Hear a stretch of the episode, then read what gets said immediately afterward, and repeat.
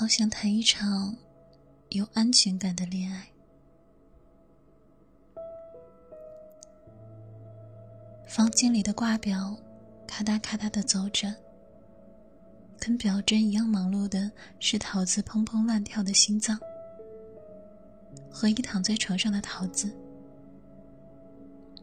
回想起刚刚答应老陈并和他一起回来的那一幕，后知后觉的脸发红发烫了起来。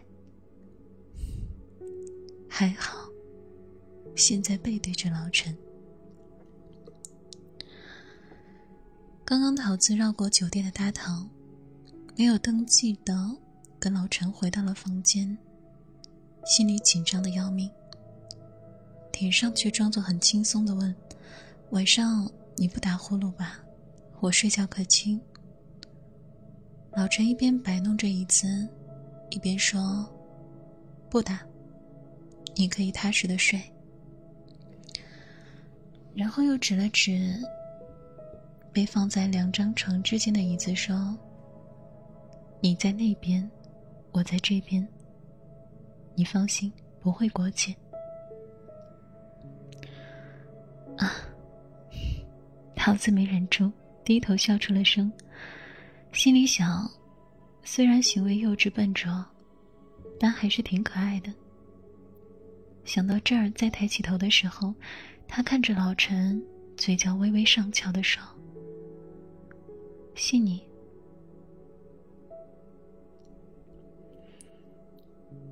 房间的灯暗了，桃子借着窗外透进来的月光看着窗外发呆。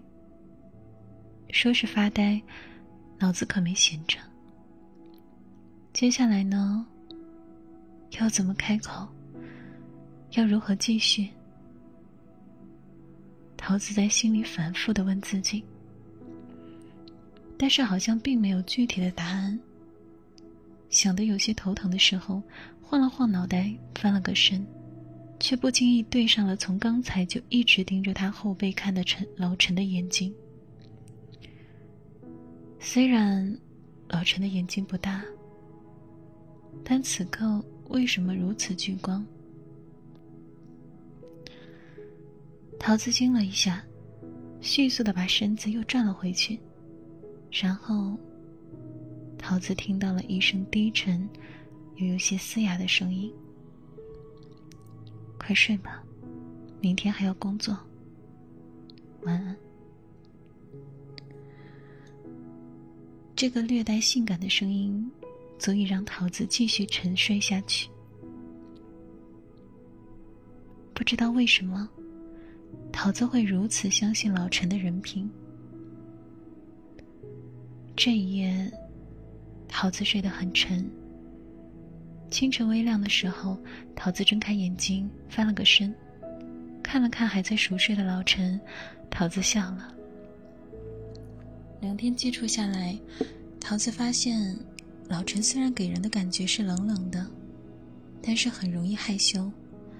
为了避免他醒来后的无言以对和一起出酒店大门的尴尬，桃子悄悄地离开了房门。走出酒店的大门，桃子深吸一口气，今天的空气是甜的。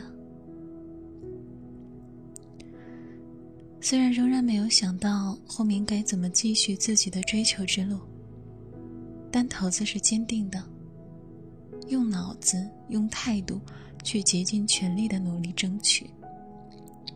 至于最后有什么样的结果，桃子想得很开，是什么都接受。桃子脚步轻快地来到公司，简单地在卫生间里洗了洗脸，一出门迎面就撞上了来公司的老陈。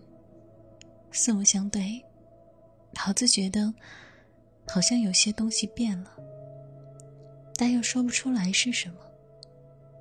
匆匆说了句早后，桃子快步地回到工位，摸了摸自己的脸，有些发烫。平复一下自己的心情，她又恢复到那个专业、严肃的桃子了。五天的工作述职报告就这么来到了最后一天。想着明天就要离开北京的老陈，桃子今天一天的工作状态都不在线。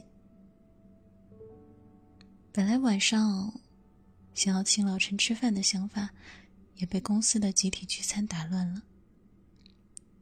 一群同事推杯换盏的时候，桃子一眼一眼地瞥着老陈，可他好像完全没有看到，和同事聊着天，喝着酒。当聚餐结束时，桃子心情低到了谷底。明天就是周六，今天过完，明天就不会再见到了。还没找到单独跟老陈说话的机会，就被同事簇拥地拉上了出租车。一脸别扭地坐了上去，桃子无奈地掏出手机。既然不能当面说再见，那至少在手机里道个别吧。